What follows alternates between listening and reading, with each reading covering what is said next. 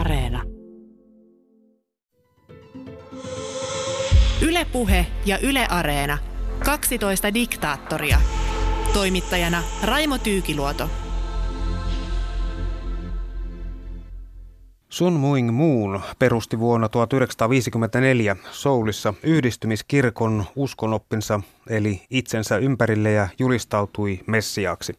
Moon sanoi, että pääsiäisenä vuonna tuhatyhdeksänsataakolmekymmentäviisi, kun hän oli vasta kuusitoistavuotias, Jeesus pyysi häntä jatkamaan keskenjäänyttä työtään eikä hän kieltäytynyt.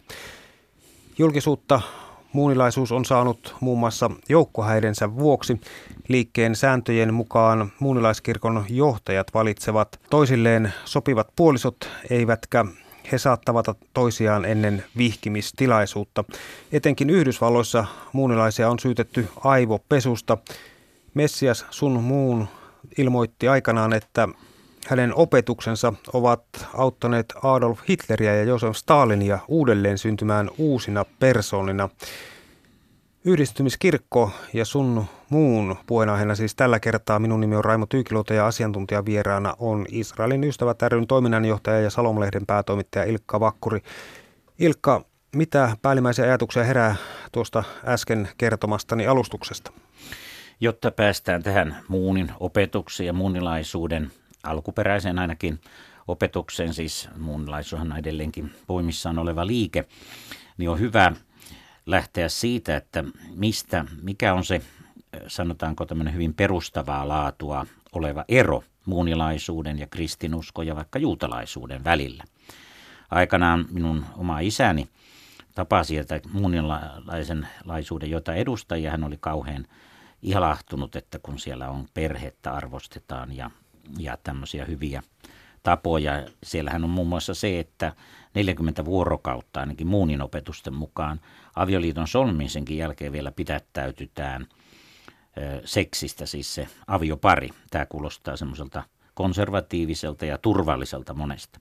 Mutta jos mennään oikein sinne ytimeen, niin jotta me ymmärrämme muunilaisuutta, niin kysymys on periaatteessa Jumalan pelastussuunnitelmasta. Muunilaisuushan on yhdistelmä toki monia uskontoja, mutta jos me ajatellaan niin kuin perinteisesti kristinuskossa, ainakin pääsuunnat lähtee siitä, että, että Aatam ja Eeva ovat langenneet ja sitten Jeesus on siellä kristillä toisena Aadamina sovittanut ja sitä kautta sitten tämän sovitustyön ja tämän prosessin kautta mekin voimme sitten hänen, hänen kärsimykseensä ja sovitustyöhönsä vedoten pelastua. Nämä ainakin pääsuunnat asittavat ja siihen sitten liittyy ajatus perisynnistä, johonka sitten tietysti muunilaisuus ja monet muut ovat esittäneet, että eihän se alkuperäinen synti, juutalaisuuskin esittää, että sehän on aika erikoista, kun alkuperäinen synti oli omenan syöminen, niin miten se nyt liittyy suoranaisesti seksiin. Mutta jos vakavasti puhutaan tästä asiasta, niin muunilaisuudessa tilanne menee tällä tavalla. Siis tämä nyt perustuu dokumentoihin, joita on olemassa. Tietysti aina näitä voi kiistää ja minä en nyt ota siihen kantaa. Mä esitän vaan, mitä on esitetty niiltä sisäpiiriläisiltä. Aina on sisäpiiri eri asia kuin mitä ulkoisesti esitetään. Ja tämän mukaan muunin opetus olisi tämmöinen. Eli tuota niin, tämä Aatam ja Eeva tarina muunilaisuudessa on sellainen, että Eeva petti Aatamia käärmeen kanssa. Ja siitä tuli synti. Ja sitten Jumala lähetti toisen Aadamin, Jeesuksen, jonka piti tämä synti, koska hän oli synnitön, poistaa Maria Magdalenasta. Mutta tämä Juudas oli ihastunut Maria Magdalenaan ja ennen kuin Jeesus, siis nyt näin muunilaisuuden väitetään opettava, ennen kuin Jeesus sitten kerkesi yhtyä Maria Magdalenaan ja olisi tullut synnyttämiä lapsia, niin hänet ö, tapetaan ja, ja ristiin naulitaan. Ja nyt muunilaisuuden mukaan kolmas Aadam on tämä herra Sun Myung, ja nyt hän sitten saa aikaan sen synnittömyyden, koska hän on synnitön, ja kun hän yhtyy naiseen, niin nainen tulee synnittömäksi. Ja tässä on tämmöinen opetus ollut jopa, että jokaisen, kun oli näitä aviopareja, niin ainakin merkittävä osa heistä piti tulla muunille, jotta kuulemma kolme kertaa, kun muun yhtyy tähän naiseen, niin tämä niin kuin veri pirskotetaan, siis tarkoitus on, että ne on neitsyitä. Niin silloin tämä nainen tulee synnittömäksi, lapset tulee synnittömäksi ja sen jälkeen kuka tahansa mies yhtyy tähän naiseen, niin voi tämän yhdynnän kautta tulla synnittömäksi. Jotakin tällaista siinä sitten esitettiin, mutta voi kyllä kuvitella mitä kaikkea tällaisesta opetuksesta sitten seuraa. Toki on myönnettävä, että nämä ajatukset on sellaisia, että monet muunilaisuudet, sen sisälläkään olevat, eivät välttämättä kaikkia tunnista, mutta, mutta tällainen, tällainen tieto meillä tästä muunilaisuudesta ihan dokumentuisti on olemassa. Sun muunin mukaan Jeesuksen jälkeen myös Buddha ja monet muut uskonnolliset johtajat ilmestyivät hänelle ja pyysivät muunia jatkamaan Jumalalta kesken jäänyttä työtä. Mun ryhtyi kehittämään oppia, joka sai sitten nimekseen Jumalallinen periaate, ja se valmistui Soulissa vuonna tuhatyhdeksänsataaviisikymmentäneljä. Joo, no siis nyt tietysti jos tuo jäljitetään, niin monet muunin väitteet on paljastunut, että ne ei pidä paikkaansa ajallisesti ja muuten. Tässä tullaan, kun mennään näitä asioita läpi, niin me tullaan huomaamaan monta kertaa, että että dokumentit ja tieto, mitä hän on saatu selville, niin ei vastaa sitä, mitä hän esittää. Mutta, mutta hänellä, hänellä on tietysti ö, oma halu ö, ja t- esittää asiansa niin, että mitä hän tahansa hän teki, niin se oli jumalallista. Ja, mutta palataan siihen vähän ajan kuluttua tarkemmin. Muun alkoi kerätä sitten monijumalalliselle visiolleen kannattajia ensin Etelä-Koreasta, sitten Japanista ja pian myös Yhdysvalloista. Ja visionääri itse otti kutsuman nimekseen Messias ja Jumalallinen periaate jalostui muunilaisuudeksi ja uskontokunta yhdistymiskirkoksi. Siinä on siis idea, vielä tähän täytyy siis täydentää, koska tämä nyt oli vähän pelkistetty asia. Hänellä oli myöskin tämmöinen idea, että saadaan rauha aikaan, kun eri... eri kulttuureista, eri kansakunnista olevia ihmisiä noin hänen johdollaan tänne johtajan yhdistetään. Ja ongelmaksihan muodostui se, että nämä ihmiset eivät todella tunteneet toisiaan ja monesti ei edes yhteistä kieltä ollut, jotenka nämä ei välttämättä kovin onnistuneita nämä avioliitot olleet. Mutta ja koko tämä ajatus siitä, että tämä uskontokunta yhdistynyt kirkko ja muunilaisuus ikään kuin parantaisi koko maailman, niin siinä on aika paljon säröjä koko itse muunin omassa toiminnassa ja myöskin hänen läheiset sukulaiset ovat myöntäneet, että, että se karu todellisuus, jossa on selvä ristiriita näiden hienojen muunin mielestä hienojen periaatteiden kanssa. Niin sun muunin nimeä kantavan uskonlahkon eli yhdistymiskirkon opit ovat sekoitus kristinuskoa, konfutsialaisuutta, itämaisia uskontoja ja korealaisia perinteitä. Ja sanotaan myös, että tämä uskontojen kirpputori muodosti kuplan, joka perustui ainoastaan karismaattiseen johtajaan. Joo, tämä pitää varmaan paikkansa. Siis hänhän ei puhtaasti, ei missään uskon suunnassa, mitä tässäkin mainitsit, ole juuri niitä asioita, mitä sitten muun ainakin epävirallisesti ja osittain virallisestikin edusti. Ajatushan kuulostaa kauniilta, että avioliiton kautta sitten tullaan puhtaaksi, mutta, mutta se todellisuus on aika lailla todella niin kuin sanoit kupla. Ja muunilaisuuden erikoisuus on siis nimenomaan tämä joukkovihkiminen, johon tuossa jo vähän aikaisemmin viittasit, niin, joka saavutti laajaa huomiota ympäri maailmaa ja samalla uskonlahko alkoi saada kannattajia kiihtyvää tahtia. Muun järjesti tuhatyhdeksänsataaseitsemänkymmentä- ja kahdeksankymmentäluvuilla joukkohäitä, joissa vihittiin samanaikaisesti jopa tuhansia ihmisiä avioliittoon. Varsinainen P R-tempaus. Joo, se sai tietysti huomiota. Nyt jos muunista puhutaan, niin pitää muistaa, että hän on myöskin bisnesmies. Hän oli, tai ennen kaikkea, jotkut sanovat, että ennen kaikkea hän oli bisnesmies. Hän, hän loi valtavan imperiumin.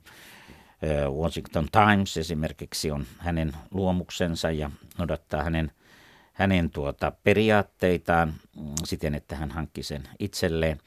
Muun oli siis sellainen justiinsa tämmöinen P R-mies, eli hän halusi mahdollisimman näyttävyyttä julkisessa mediassa.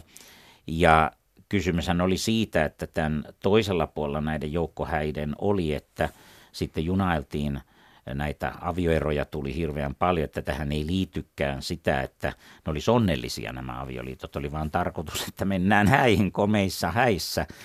Ja, ja sitten myöskin tästähän puuttu tämä yksilöllisyys. Ihminen ei oppi tuntemaan toista, vaan ikään kuin äh, tämmöinen joku johtaja päättää, kenen kanssa menet naimisiin ilman tuntematta näitä ihmisiä oikeasti ollenkaan. Kuitenkin niin tota, näiden massahäiden suosio kasvoi ja vuonna kaksituhattayhdeksän eri puolilla maailmaa samanaikaisesti pidetyissä seremonioissa niin vihittiin muunlaisin menoin neljäkymmentäviisituhatta ihmistä. Joukkohäitä pidettiin eri maissa aina Ruotsista Brasiliaan. Esimerkiksi Seulissa toisensa sai kaksikymmentäyksituhatta ihmistä. Jos ajatellaan todella, siis tähän, hän on hyvin taitava strategikko. Eli hän keksi tällä tavalla, hän sai niin sanotusti konservatiiviset ihmiset, sellaiset ihmiset, jotka kannattaa sitä, että mennään naimisiin, vaikkei tunnetakaan toisia eikä ole seksiä sitä ennen ja vielä neljäkymmentä vuorokautta senkään jälkeen. Ikään kuin tästä seksuaalisuudesta tehdään nyt semmoinen pyhittäytymiskeino. Eli se ongelma koko ajan muunilaisuudessa ainakin alun perin oli, että seksillä tehdään pyhäksi. Muunilaisuutta on syytetty muun muassa siitä, että se vaati kannattajiltaan kulttimaista omistautumista ja uskonlahkolla on toiminta ainakin kaksisataa maassa ja lahkolla on kannattajia useita satoja tuhansia. Israelin Ystävät ry:n toiminnanjohtaja ja Shalom-lehden päätoimittaja Ilkka Vakkuri, ei tämäkään ihan, ihan pieni kuppikunta ole. Ei. Se, että ikään kuin avioliitosta tehdään ratkaisu kaikkiin elämän kysymyksiin, että kun menee vaan naimisiin, niin tulee pyhiä lapsia. Ja ongelmahan oli se, että muunihan, hänellä oli ainakin kolmetoista virallista lasta ja epäillään, että neljä tai arvaamaton määrä muunilla oli semmoisia lapsia, jotka oli avioliiton ulkopuolella olevista suhteista. Ja niistä on selkeät viittaukset ja jopa to- dokumentit. Ja, ja jos ajatellaan nyt sitten tätä ö, ajatusta, että ikään kuin unohdetaan se, että elämä on kokonaisuus. Ei se, että päästään vaan onnellisesti avioliiton satamaan, niin ei se vielä ratkaise kaikkia elämän kysymyksiä. Ja lisäksi mitä tekemistä on mennä avioliittoon ja sitoutua johonkin johtajavaltaiseen liikkeeseen, jossa, jossa tuota, ei nämä ihmiset välttämättä hallitse enää sitä omaa elämäänsä. Yle Puheessa kaksitoista diktaattoria.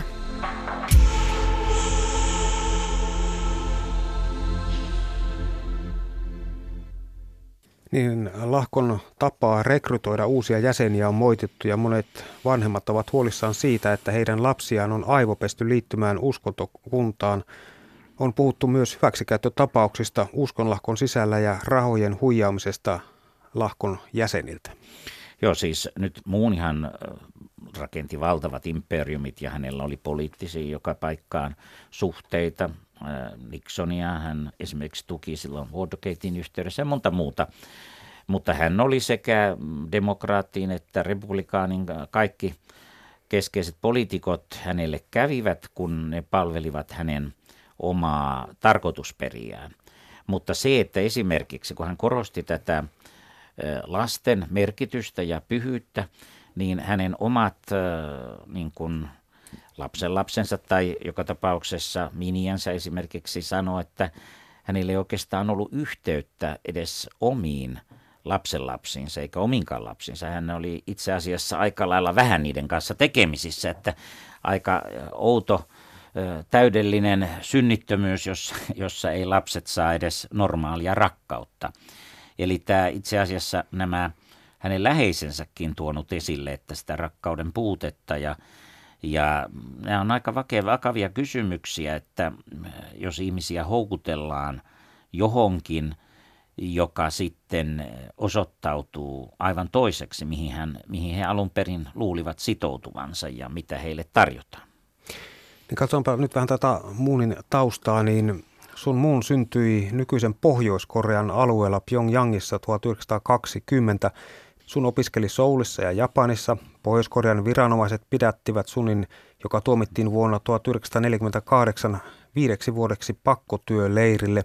Omien sanojensa mukaan hän selvisi pakkotyöleiriltä hengissä Jumalan suojeluksella, mutta on myös sanottu, että hän joutui sinne nimenomaan Jumalan toimesta julistettuaan uskontoaan liian kiivaasti. Sun vapautettiin kuitenkin jo vuoden vankeuden jälkeen. Ilkka Vakkuri, usko ei muunnelta vankilareissulla mennyt, vaan hänestä kasvoi Messias. Joo, tämä on yksi sellainen asia, joka on voitu sitten arkistoista saada selville. Eli kysymys oli siitä, että muuni esittää näitä omia versioitaan, mutta se tuomio, mistä hän sai sen, oli kaksinnaiminen. Eli hän oli jo silloin tällä tavalla sortunut tämmöisiin ulkopuoliseen suhteeseen, niitä ilmeisesti on ollut aika paljonkin. Ja siihen aikaan tämmöinen kaksinnaiminen ei tietysti niin kuin monessakaan maassa katsota hyvällä, mutta ainakin siinä vaiheessa Pohjois-Koreassa se johtui tämmöiseen vankilatuomioon.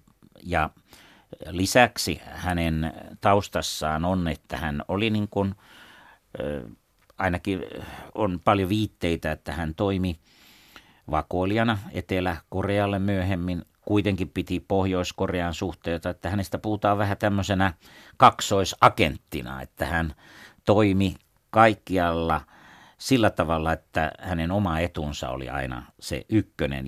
Moon vieraili Yhdysvalloissa ensimmäisen kerran vuonna tuhatyhdeksänsataakuusikymmentäviisi ja muutti sinne perheineen asumaan vuonna tuhatyhdeksänsataaseitsemänkymmentäyksi. Yhdistymiskirkon johtaja Sun Moon oli taitava liikemies ja sijoitti uskonlahkon jäsenmäärän mukaan kasvavaa varallisuutta hajauttamalla. Moon muun muassa perusti The Washington Times -sanomalehden, niin kuin tuossa aiemmin kerroit, ja tämä tapahtui vuonna tuhatyhdeksänsataakahdeksankymmentäkaksi. Mitenhän tämä Moonin näkökulma näkyy siellä toteutuneessa journalismissa kenties? Se on erittäin taitava. Siis hän loi tuosta Washington Timesista tämmöisen tavallaan konservatiivin, mutta sellainen, joka lehti, että siinä niin kuin sen kilpailijahan on Washington Post, joka on sitten, joka tulkitaan niin kuin ääriliberaaliksi ja, ja tuota niin, demokraattisen puolueen erilaiseksi yhdeksi päääänen kannattajista. Niin Washington Times on ottanut hyvin semmoisen sovittelevan kannan, eli siellä on paljastettu niin republikaanien kuin sitten äh, demokraattienkin tämmöisiä, sanotaanko, vääryyksiä tai epäkohtia. Eli tuo Washington Times on hyvin semmoinen taitavasti liikkuva äh, tai journalistisesti liikkuva. Pitää nyt muistaa, että siis se alue, missä se toimii, se on kuitenkin ihan pieni lehti verrattuna Washington Postiin, ei puhuta enää samoista. Washington Postissa on lähes miljoona tilaajaa. En muista nyt ihan viimeistä lukua, mutta kuitenkin ainakin kahdeksansataatuhatta oli tuossa jossakin vaiheessa. Ja taas tällä Washington Timesilla on, on puhuttu, että siinä on noin sata kaksisataa tuhatta tilaajaa, korkeintaan kolmesataatuhatta. Että, ja monet, jotka tilaa Washington Timesia, tilaa myöskin Washington Postia, jotenka ihmiset voivat sitä vertailla, jotenka tuo Washington Times pyrkii välttämään suoraa politiikkaa ja toimii niin kuin epäsuorasti. Mutta se oli aikamoinen riski, kun muuntoon lehden osti, koska sehän oli ihan vararikon partaalla eikä näyttänyt mitään tulevaisuutta sillä olevan. Eli kyllä hänen liikemiestaitonsa, siitä ollaan kaikkialla Yhdysvalloissa, kaikki tutkijat yksimielistä, että hän on huippuhyvä liikemies, joka osasi kaiken keskittää varallisuuden ja toiminnan itselleen. Ja hänellä oli siis semmoisia järjestelyjä, että kyllä suomalaistenkin ja yleensäkin sanotaan maailman yritysjohtajat vois kalveta niille järjestelyille, miten hän pyöritti niin, että ei voitu jäljittää esimerkiksi hänen rahojaan. Niin, varallisuuden edelleen kasvaessa Yhdistymiskirkko rakensi yritysimperiumin, johon kuului asetehtaita, rakennusliikkeitä, hotelleja, kouluja, hiihtokeskuksia, jalkapallojoukkoja ja useita muita yrityksiä eri maissa. Eli, eli valtava rahavirta siellä on kulkenut. Eli jäseniltäkö tämä raha nyt sitten tuli?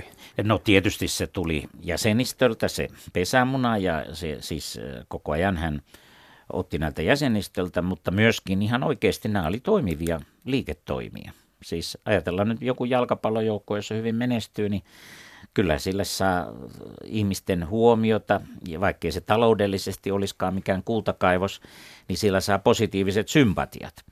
Ja näin ollen niin kyllä kun Moonin toimintaa on ja hänen yritysimperiumia, joka on siirtynyt sitten hänen seuraajille, lapsilleen ja, ja, ja vaimolleenkin, niin kyllä kun sitä seuraa, niin kyllä se on erittäin taitavasti hoidettua toimintaa ja vaikuttaa siltä, useat tutkijat ovat, että, että Moonilla oli tärkeintä sitten, kun tehdään yritystoimintaa, ei niinkään se uskonto, vaan se, että se tuottaa voittoa ja on tämmöinen kunnon, sanotaanko lainausmerkeissä, kapitalistinen systeemi, että, että se menestyy ja, ja vastoin kuin monet muut tällaiset uskonnollisviritteiset tai muut, näitähän pyramidihuijauksia loppumattomasti myös Yhdysvalloissa ollut, niin hän todella sai sen toimimaan. Ja se kattoi ei vain kannattajia, vaan hän soluttautui kaikkialle yhteiskuntaan, paitsi sitten kun hän sai sen verotuomion, niin sitten hän tuomitsi, tuomitsi tuota, myöhemmin Yhdysvallat ja, ja näin poispäin, mutta ja halveksikin Yhdysvaltoja tavallaan, mutta hänen imperiuminsa säilyi ja se jatkoi hänen niin kuin, tätä työtänsä. Vuonna tuhatyhdeksänsataayhdeksänkymmentäyksi Moon tapasi Pohjois-Korean edesmenneen diktaattorin Kim Il-sungin liiketoimien merkeissä ja tuolloin Moon kannatti Koreoiden yhdistymistä. Liikkeen kanta ja suhteet Pohjois-Koreaan ovat lienee pysyneet muuttumattomina.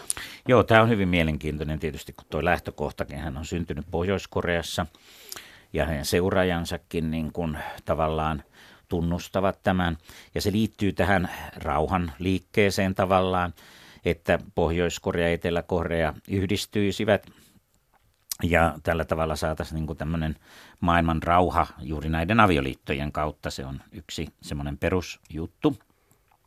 Mutta nyt tämä veropetoshomma oli sekeli, että, että siihen liittyy ilmeisesti, Yhdysvalloissa nyt varmasti on paljon liikemiehiä, jotka tätä veropetosta tekee, mutta että hänet niin kuin paljastettiin, vaikka hänellä oli suhteita niin paljon poliitikkoja jokaiseen, että hänen olisi pitänyt paljastua, mutta että hän niin kuin epäonnistui tässä ja tämä oli sikäli erikoista, että monet johtavat hengelliset, arvostetut amerikkalaiset hengelliset johtajat puolisti Moonia ja sanoi, että se oli epäoikeudenmukaisuus siinä. No tietysti sitten osa paljastui, että he olivat itse tehneet veropetoksia. Yksi sellainen kuuluisa amerikkalainen saarnaaja, joka noihin aikoihin kanssa vaikutti, niin hänhän oli semmoinen, että hän tuota... ilmoitti, hän muun muassa meni tuonne Jerusalemiin rukoilemaan ja hän sanoi sitten ihmisille, että lähettäkää, että voidaan keskittyä rukoukseen, niin kirjekuori, jossa on rukous erikseen ja missä on raha erikseen.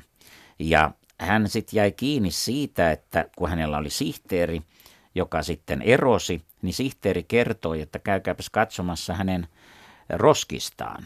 Niin siellä oli avaamattomana nämä rukouskirjat ja kaikki rahakirjat oli avattu ja hän sai sitten siitä petossyyttä ja näin poispäin. Eli tuo liittyy myöskin siihen aikaan, että tämmöistä veropetoksista ruvettiin penkomaan ja, ja, ja tutkimaan ja todella niin kuin vähäksi aikaa se hänen bisneksensä siitä luonnollisesti kärsi, mutta koska hänellä oli ne lonkeronsa joka puolella, niin edelleenkin tuo business on isoa myöskin Yhdysvalloissa epäsuorilla, koska hän, ne on käyttää välikäsiä ja monta sellaista, mutta että tämä on todellakin oli kriisi moonilaisuudelle tämä Yhdysvallat, koska sitä aikaisemmin hän niin kuin voi sanoa melkein palvoi Yhdysvaltoja. Yhtäkkiä hänelle sitten sitä tuli helvetti maan päällä, niin on se tietysti aika, ajatellaan jotain amerikkalaista, joka on ihastunut muun ja on hirveän isänmaallinen ja pitäisi sanoa, että Amerikka on helvetti maan päällä, niin ei ehkä ole ollut mennyt ihan niin kuin kolahtanut kohdalle. Mitenhän tuo muunilaisuuden vointi mahtaa tuolla Pohjois-Koreassa olla tänä päivänä? Osaatko arvioida, mikä merkitys sillä on? Tämä on nyt vaikea kysymys. Kysymys tuota... Pohjois-Korea on kuitenkin niin sen verran suljettu, meillä on jotain tietoa ja näin poispäin. Nämä on vaikea nyt tietää sillä lailla, mutta on niin kuin vihjattu, että kun siellähän, no tämä on nyt tietysti vaarallista puhua, koska meillä on kyllä maa, näiden loikkaajien kommentteja ja näin poispäin, mutta kun se on suljettu maa, niin me ei voida niin kuin ikään kuin avoimesti tutkia sitä asiaa, mutta vaikuttaa siltä, että tosiaan tämä naisten hyväksikäyttö, niin sitä, joka on siis ilmeistä ainakin näiden kertomusten mukaan ja laajaa, aivan hirvittävän laajaa, nytkin oli vähän aikaa sitten ollut artikkeleja, joissa nämä loikanneet kertoo, että siis esimerkiksi kun siellä on kuitenkin tätä markkinataloutta jossakin kojuissa, eli on markkinat, niin nämä poliisit ja sotilaat, niin ne käyttää seksi tuota niin, kaluina näitä, näitä naisia, kun on päässä naisia. Kun miehet on töissä, niin jos on lapsia naisella ja on koti, niin silloin se saa olla kotona, mutta nämä sitten on ruvenneet markkinoimaan niitä tuotteita ja myymään. Eli kyllä siis tämä suhtautuminen sillä tavalla, että, että, että kun tässä on kuitenkin tämä seksi keskeisenä, niin varmaan ainakin jotain siitä on sinne Pohjois-Koreaankin kulkeutunut. Ja nimenomaan sen jälkeen, kun ei näin voi olla sattumaa, kun hän yhdistyy ja saa yhteyttä ja lähentyy Pohjois-Korean diktaattoria, niin hän julistaa sitten helvetilliseksi Yhdysvallat. Varmaan Pohjois-Korean johtaja on ollut hyvin tyytyväinen. Mm-hmm. Ja varmaan voi olla, että näillä lausunnon periaatteilla tai syntysijoilla voi olla tekemistä myöskin Pohjois-Korean kanssa. Eli, eli kysymyshän on, jota on epäilty, että hän on ollut tavallaan kaksoisagentti, että hän on ollut Pohjois-Korean ja Etelä-Korean ö, välissä, ja se, hän on voinut sen perustella tällä rauhan asialla. Mutta tietysti lopullista ö, varmuuttahan me ei saada ennen kuin joskus tämä Pohjois-Korea avautuu, ja sieltä jotkut arkistot avautuu, jos niitä sitten enää on käytettävissä. Mutta si, sinänsä tämä on hyvin mielenkiintoinen linjaus, koska nyt esimerkiksi Pohjois-Koreahan ja tämmöiset suljetut valtiot, niin kuin Irankin, niin, jotka on jonkun saaron tai muun yhteydessä, niin kuin Venäjäkin esimerkiksi on välillä ollut tai on, niin, niin kyllä ne keksii ties mitä keinoja päästä. Ja jos ajatellaan vaikkapa bisnestä, niin ne keksii kaiken maailman kiertotietä ja silloin käy tämmöiset uskonnollisetkin ryhmät, koska sillä tavalla voi A pestä rahaa, B saa kulkemaan tavaroita, joita muuten ei saisi. Mutta näissä tietysti täytyy olla varovainen, että niin kauan kuin meillä ei konkreettista näyttöä yksityiskohdista ole, niin ettei me aihetta syytä, mutta, mutta kyllä tässä ainekset ainakin on. Kun liikkeen ja yrityksen johtaja Messias Sun Moon kuoli vuonna kaksituhattakaksitoista, johdon otti hoitaakseen Moonin leski Hak Ja Han. Israelin Ystävät ry:n toiminnanjohtaja ja Shalom-lehden päätoimittaja Ilkka Vakkuri.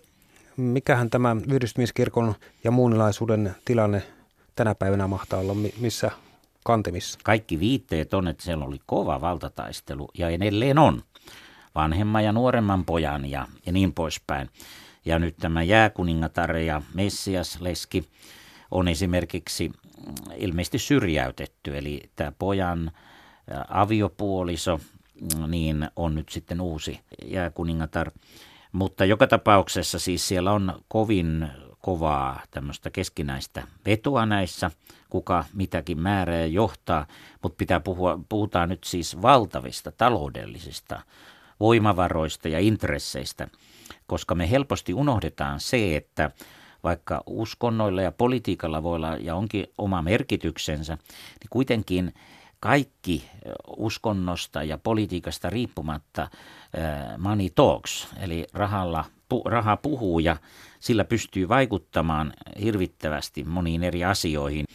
Mutta, mutta se, että kyllä jos kuulija haluaa miettiä, että rupeako niin kuin mun isä, että että rupeapa Ilkka muunilaiseksi, niin kannattaa kyllä miettiä ensin tutustua. Yleensä kaikissa asioissa kannattaa tutustua, mihin sitoutuu, mihin lähtee mukaan ja mitä siitä seuraa. Koska sitten kun siellä jossakin on mukana, niin sen jälkeen se voi ollakin vähän vaikeampi lähteä irti. Yle Puhe ja Yle Areena. kaksitoista diktaattoria. Toimittajana Raimo Tyykiluoto.